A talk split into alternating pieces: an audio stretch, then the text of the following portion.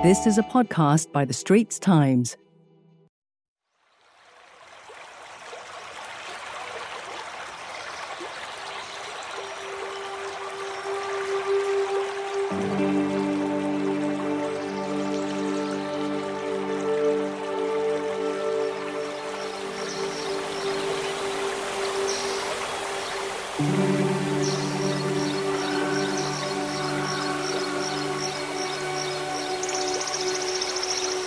Now, who doesn't enjoy a walk in the park or forest, breathing clean air, or watching wildlife?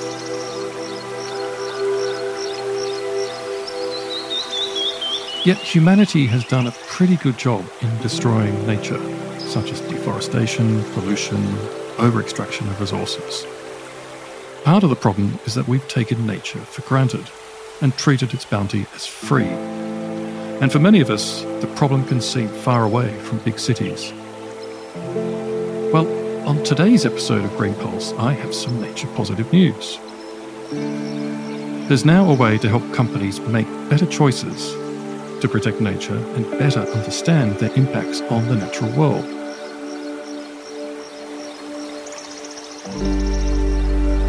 A global framework or guide to help firms measure and report their nature related risks and impacts has been developed and it is being released this week. Called the Task Force for Nature Related Financial Disclosures, or TNFD, it could soon be adopted by regulators to drive better protection of nature. To tell us more about this is Mr. Tony Goldner, Executive Director of the TNFD. Tony, why is nature so important to society? And how do we all benefit from it? Well, without nature, there would be no society. It's really as simple as that. We, as a society, as economies, as individual businesses and financial institutions, we rely on the flow of benefits that nature provides into our communities, into our business processes. Those that flow of benefits is, is called ecosystem services and nature provides those these services to us whether it's a provision of uh, fresh water from rivers and streams and aquifers whether it's biomass in the form of wood from from the trees that we use for building and for furniture whether it's pollination services that are provided by bees and insects that pollinate the trees that provide the food that we eat Simply put, if there was no nature, there would be no humanity, there'd be no life on earth, there'd be no pensions to save for. So we are 100% dependent on nature. It's really just a matter of, of varying degrees. Some some sectors obviously have a higher dependence on, on nature and nature related risks than others, but at the end of the day, our entire prosperity uh, is dependent on, on nature and, the, and its ability to provide that flow of services to us. And resilient ecosystems have the ability to continue to provide those services to us. As we degrade the resilience of nature, we are essentially undermining its ability to provide us with that future flow of benefits. And so that's really the important the reason why and the importance of tackling nature loss. If we don't tackle nature loss, our whole existence is becoming more fragile, including the basis on which businesses continue to generate cash flows, which is obviously really important to, to investors. But it goes much beyond that from a social perspective, but from a narrow perspective in terms of business and finance, that's the reason why we need to be paying more attention to this and doing it now. Now, it's clear our societies and businesses are closely linked with nature, as you just spelled out there, but and indeed can't really function without it. Yet, this is not always understood, right? It's it's an incredible paradox. So so why is that? Well, I think we've all been conditioned over several hundred years of economic development to just see nature as a endless and free provider of of these benefits that we rely on, this flow of ecosystem services that I just mentioned. We just take it for granted. We, we, we think the planet it has the capacity to continue to provide these things no matter what we do in response. What's increasingly clear now from the science is that our impacts on nature are damaging nature's ability to continue to provide that flow of benefits and services to us. And so we have to fundamentally reevaluate our mindset in terms of how humanity, how our businesses, how our societies are impacting on, on nature's ability to continue to function and to provide the flow of benefits that we we, need to continue to exist. So I, I think at the core of it is really a shift in mindset. We have to go from not thinking about nature as an endless free provider of these services to the fact that it does have limits. It has what are now called planetary boundaries.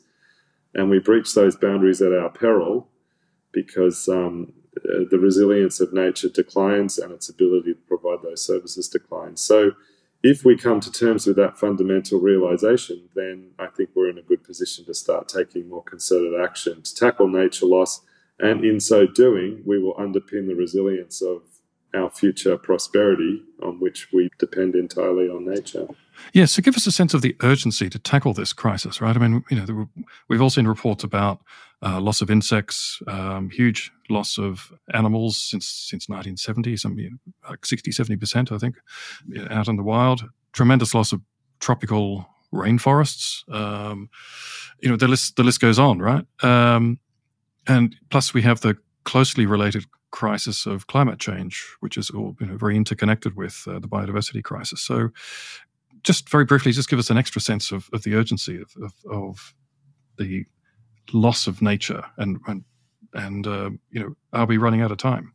Well, I think as you point out, David, we can't separate the climate change uh, issue and the climate crisis from the crisis of nature loss. They are inextricably linked. In fact, in the in the science, uh, climate change is identified as only one of the five major drivers of nature change. And so we've been sort of periscoped into solving one of the five changes, one of these five drivers of change in the last 10 or so, 20 years. It's now time that we start to focus on the other four. And, you know, a lot of people now are very familiar with the IPCC, which is the sort of peak science body that provides us with these global assessments of the state of the climate. Well, there's another body called IPBES, uh, which is the sort of sister agency of the IPCC, and it provides us with the science on the on the state of the rest of nature. And we have other other sort of annual status reports from organisations like WWF and others. Now, if you read those reports, it's very clear that nature loss is accelerating, and we are starting to experience the consequences of that with greater significance and greater frequency we just have to look at what's happening in Hawaii, what's look, what's happening with uh, southern Europe and the heat stress in southern Europe. We're seeing flooding in many parts of the world. We're seeing the impact of temperature rises in the oceans and the impact that's having on fish stocks. So I think the real challenge for all of us in terms of coming to terms with this is the media is giving us sort of one story after another. You just mentioned some in your comments a minute ago. And when we hear them one after the other, they're kind of shocking in isolation. But what we're all missing is the compounding effects of what happens when you add these things together. And that's why I think it's helpful to read these integrated assessments, such as from the WWF or from the scientists directly, because it's when we aggregate it all up that you then appreciate the urgency and the magnitude of the challenge ahead.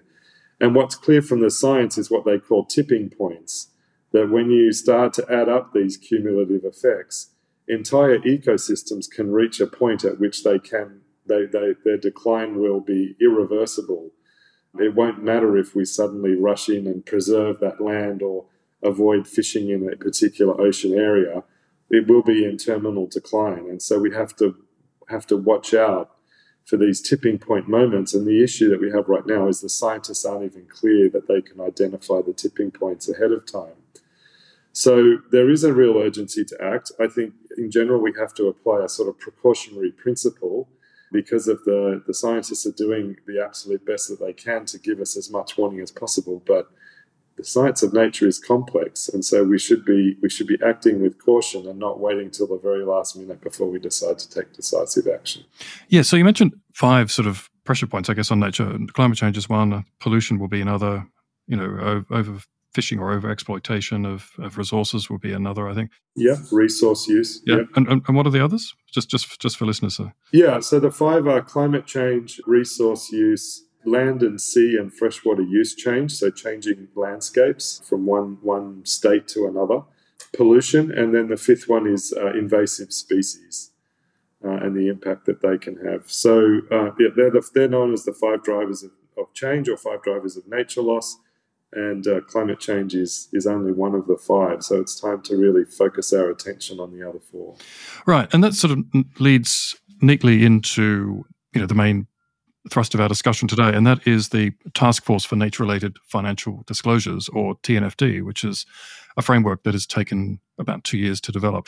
How did it come about, and tell us what are nature-related risks for businesses? Just, just, just very briefly. Yeah, so TNFD came about, I think, really inspired by the experience of our bigger sister initiative called TCFD, the Task Force on Climate Related Financial Disclosures, which was started in 2015, 2016. And what TCFD did is it, it brought climate onto the risk registry and onto the um, accounting books of business and finance, if you like. Uh, so bringing climate related information alongside mainstream financial reporting.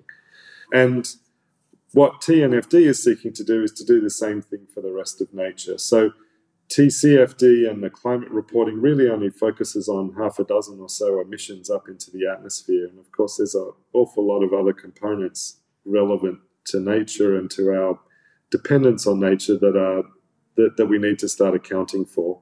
And so TNFD has really been brought about to figure out a framework and a reporting architecture for looking at those other aspects of nature other than those gases up into the atmosphere, the emissions reporting that we're now seeing a lot of. And so we're looking at land, ocean, and freshwater realms of, of nature uh, uh and other aspects of atmospheric impacts like air pollution, which um, big issue in places like Singapore, obviously.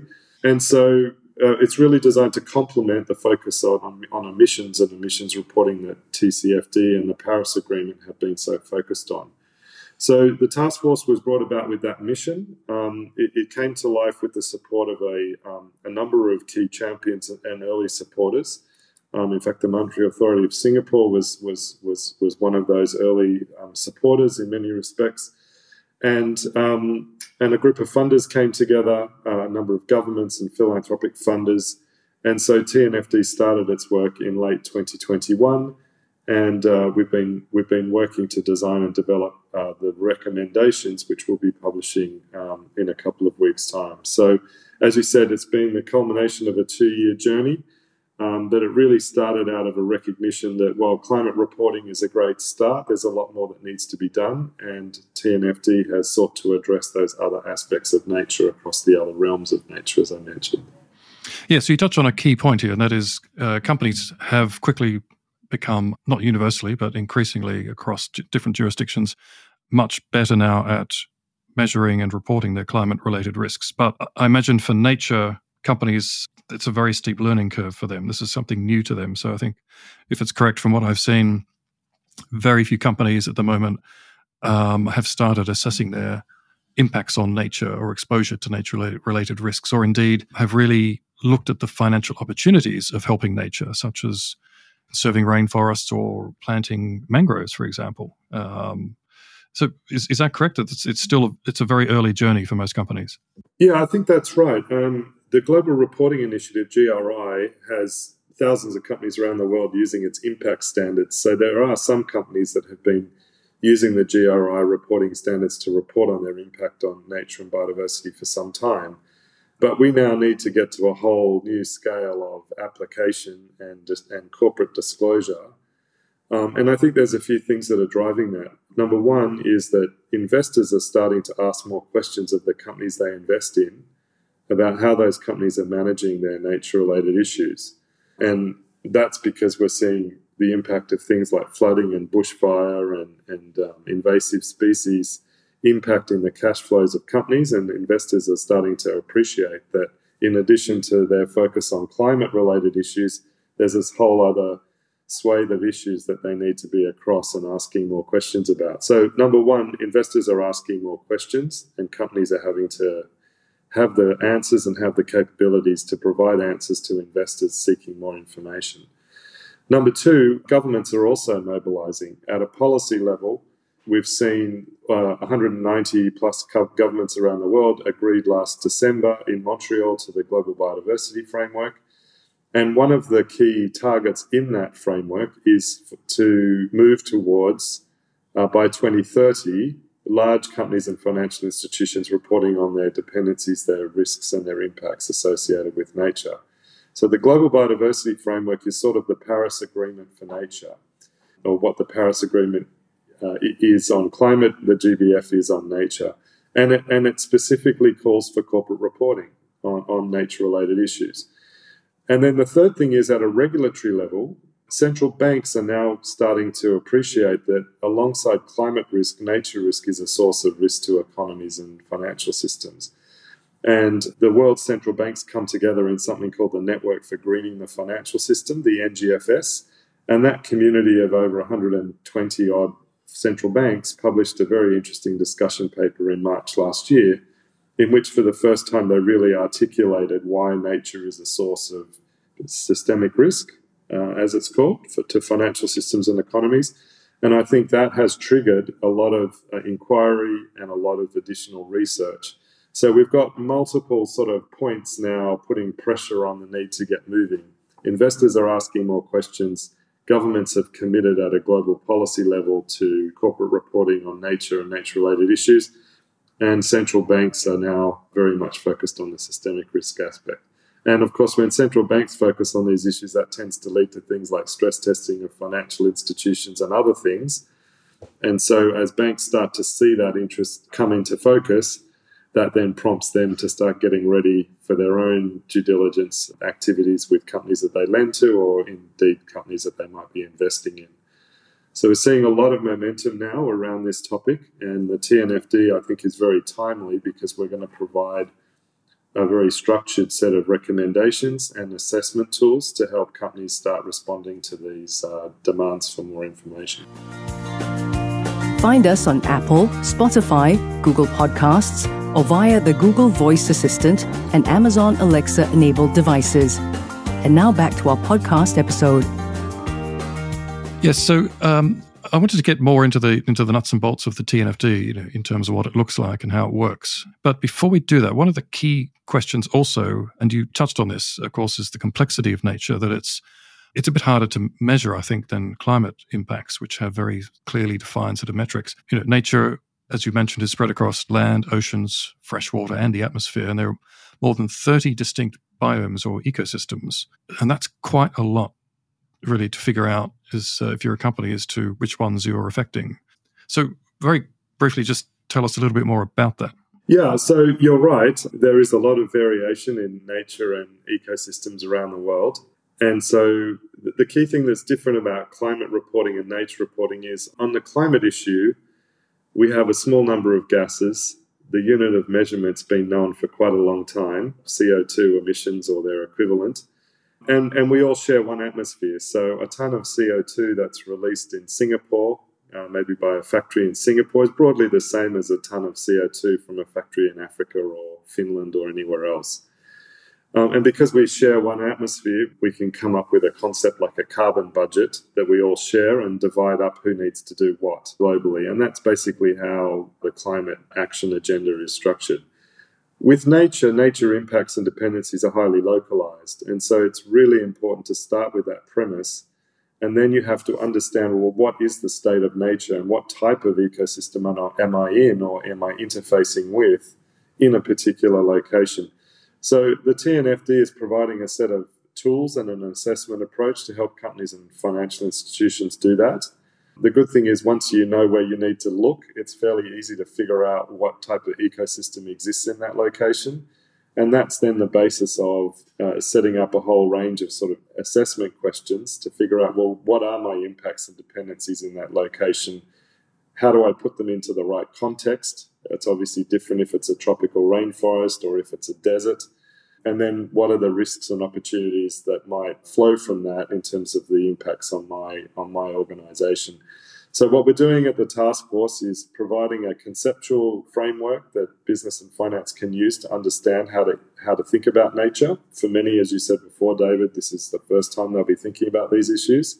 And then we provide a set of assessment guidance and tools to help step them through that so that they can try and get to get to a, a robust assessment of what it means for their organization. Yeah. So one of the tools that you know your team, the TNFD, have created is called. It's a how-to guide, I guess.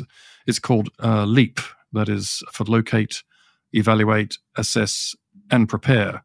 So, what does that exactly entail? Yeah, so as I was just describing, it's a, it's an assessment process that companies can follow as they work their way through to figuring out what are my material impacts and dependencies, and what are my material risks and opportunities to the organization, because that's what people, that's what companies will be expected to report to their outside investors and, and other stakeholders. Um, that's what corporate reporting is all about figuring out what's material or might be material to the business and providing timely information on your material issues to, to outside stakeholders, particularly to, to investors and providers of financial capital. So, LEAP is designed to take people through a stage by stage process. And as I said before, it's all about understanding that nature impacts and dependencies are highly location specific. And so it starts with L for locate. And the very first step is for a business to look at where its direct operations or its supply chains and value chains impact or interface with nature and understanding the type of nature that exists in each of those locations. And that's the beginning of the beginning of the assessment process. So we're, we're building Leap, as you said, as a how-to tool. It, it takes people through a, a, a, an approach, a process, and um, it's been pilot tested by about 200 organisations in the last two uh, last two years. And so um, we're, we're, quite confident that it's helpful. We've had very good feedback from pilot testers. They've found it extremely useful. Um, we've learned a lot from the pilot testing to help make it more practical, and that's part of what we'll be releasing in the next few weeks in its final version. Yes, in fact, I was going to ask you what um, what the response has been. You've had several drafts of the framework as it's developed and uh, out for public comment. So, what uh, what responses have you seen from businesses, governments, NGOs, and others? And I think you know Singapore has helped play a, a role in crafting the framework, uh, MAS, but also the SGX as well, I believe. That's right. Yep. So we have Singapore Stock Exchange uh, on the task force and making a huge contribution. MAS have taken a lot of interest in this work over many years since the TNFD concept was first formed. And we've also had a lot of interest from across ASEAN and, and Asia more generally. So with the pilot testing, we've had pilot testers across geographies and across different types of ecosystems around the world. And I think um, what's become really clear is that while this felt daunting for many because it was the first time they were looking at these issues, as people have worked their way through the LEAP approach, I think it's been a real confidence builder and it's given them a sense of learning new tools and the data sets that are out there. There's there's often a perception that there's no data related to nature, and so you can't really do this analysis. But we know that's not true. There's actually a huge amount of data on nature. The issue is it can be inconsistent, and of course, for people in business and finance, they haven't typically accessed this data before. So there's an issue of just knowing where it is and, and making sure that it's accessible. So, for those who pilot tested, I think it's been a real learning experience about um, how to do this, where to find the data. And um, what we've heard back from pilot testers has been incredibly revealing about uh, things that, frankly, their corporate risk team hasn't thought about before. Or, or investment managers managing a portfolio, an investment portfolio. They've never really thought about how exposed their investment portfolio might be to um, nature related issues, including, for example, say pollination as a, as a source of risk if you're invested in agriculture. So I think it's really, for many, it's turned turned on the lights in terms of demystifying the complexity of nature, making this feel accessible, and helping to shed light on new sources of risk that, frankly, have been going unattended to for many, many years. And people are now realizing that there's risk in their portfolio or on their balance sheet that needs to be um, needs to be thought about and addressed, just like any other source of risk. So, just as a final question, there have been many efforts in the past to tackle nature loss. Is the TNFD the magic formula we've all been looking for, or calling for, I should say? Well, I think we, uh, you know, we're, we're, one we're one tool in the toolbox, if I can put it that way, David. I think there's lots of things that are required. TNFD is has been built as a risk management and corporate reporting framework. Um, we don't we don't pretend to be the answer to all of, all of these challenges or problems, and there are many other things that are required. Um, it's important to note we're also not writing a reporting standard where, like TCFD, we're providing a set of recommendations which will then inform the standards that are either prepared by voluntary standard setters like the International Sustainability Standards Board or that are written into regulation by governments. And we've seen the same thing happen with TCFD, where it's influenced both voluntary standards and uh, and regulation, uh, regulatory action taken by governments. So I think the important thing is we're, we're doing our part to contribute to the overall objective of shifting the flow of financial capital to more nature positive outcomes. I think the Global Biodiversity Framework as a set of policy signals from government was a huge step forward in December last year. TNFD is coming out this year. Um, we have other initiatives like the Science Based Targets Network developing target setting methodologies around uh, nature related targets, much as we now have companies setting targets for net zero and, and climate action. So there's a lot of initiatives. We're all trying to work together, make sure these things are joined up and synchronized. We're using the same language, similar approaches, building on each other's advice where we can, because it's going to take a lot of different tools in the toolbox to uh, to get to the outcomes that I think we're all hoping for, which is tackling nature loss and getting to a better relationship with, with the ecosystems and, and the planetary boundaries within which we have to live. So, Tony, thanks very much for joining us today. That was an excellent rundown. Thanks, David. Great to be with you and appreciate the interest. I think we're looking forward to the release of our recommendations in on the 18th of September and continued strong uh, support and interest from, from Singapore and, and across Asia. So thanks very much.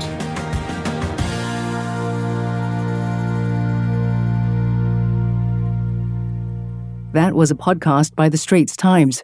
Send your feedback to podcast at sph.com.sg. Find us on Apple, Spotify, Google Podcasts, or via the Google Voice Assistant and Amazon Alexa enabled devices. For more podcasts by The Straits Times, The Business Times, and Money FM 89.3, you can also download the AWEDIO by SPH app. That's A W E D I O.